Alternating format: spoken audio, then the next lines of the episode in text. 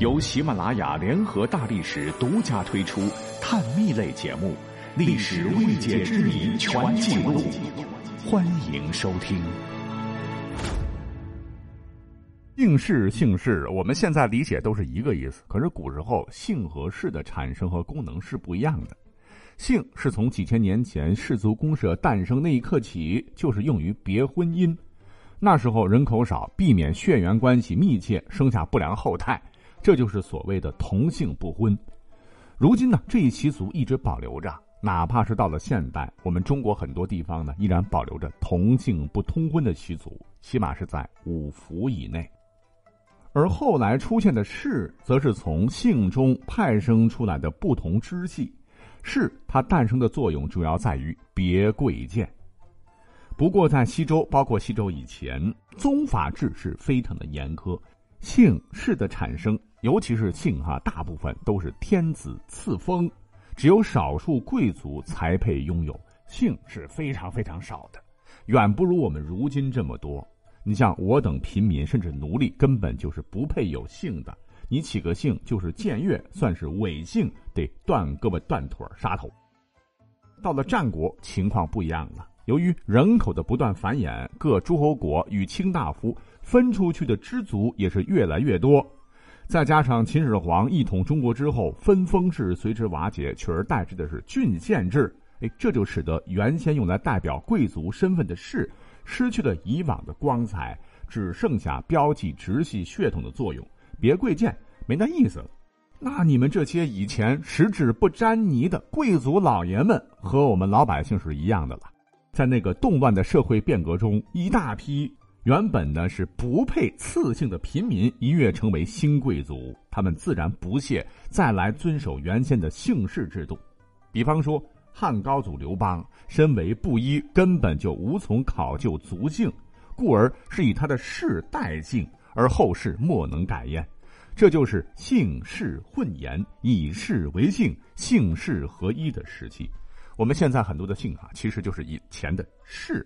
原本有姓的贵族可能已经沦落为平民，而原本的庶族可能通过经商、做门客，甚至像刘邦一样成为新贵族等等的方式，给自个儿来搞个姓。那姓的数量一下子就增多了。在类似《三字经》的汉代的一本《启蒙读物急救篇》中，就已经能看到单姓当时已经是一百二十七个，复姓三个。比先秦时期的什么米呀、嬴啊等三十个左右的姓啊，那已经翻了好几番。那沧海桑田一直到今天，姓的数量是经历了爆炸性的增长。那你猜猜，咱们国家现在有多少个姓了吗？根据最新的《中国姓氏大词典》一书的记载，一共收录的姓有两万三千八百一十三个，其中单字姓六千九百三十一个，复姓。和双字姓九千零一十二个，三字姓四千八百五十个，四字姓两千二百七十六个，甚至还有五字姓五百四十一个，六字姓一百四十二个，七字姓三十九个，八字姓十四个，九字姓七个，十字姓一个。笔画最少的姓为一笔，笔画最多的姓为三十笔。但是中国人最常用的呢，还是李、王、张、刘。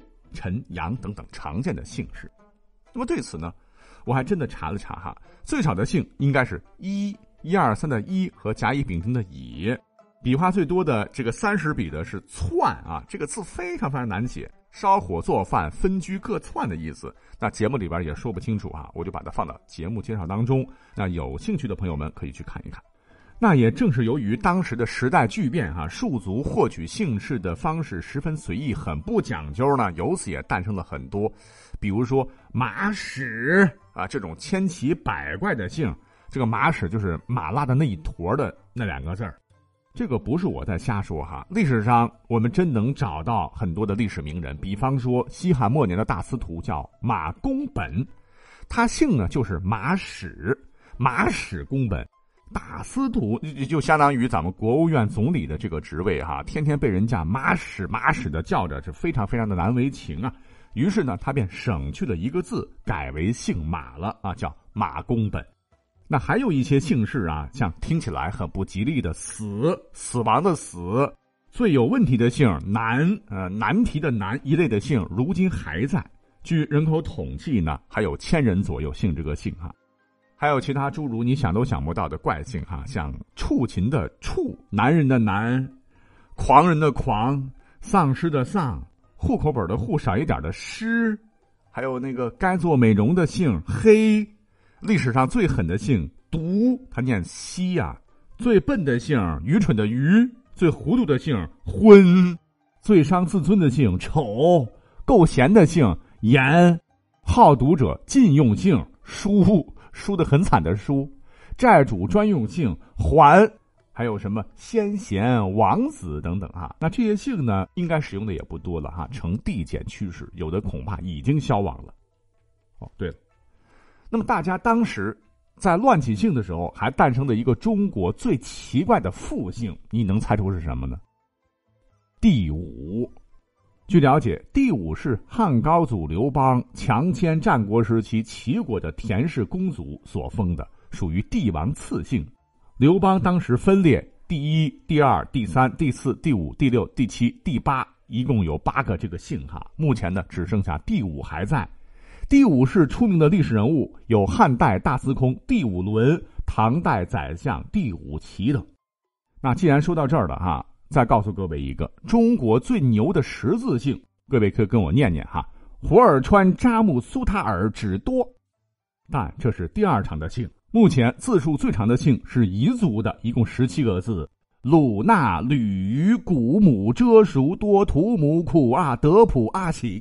呃，因为少数民族同胞有他们姓的起源和历史哈，我们今天就点到为止了。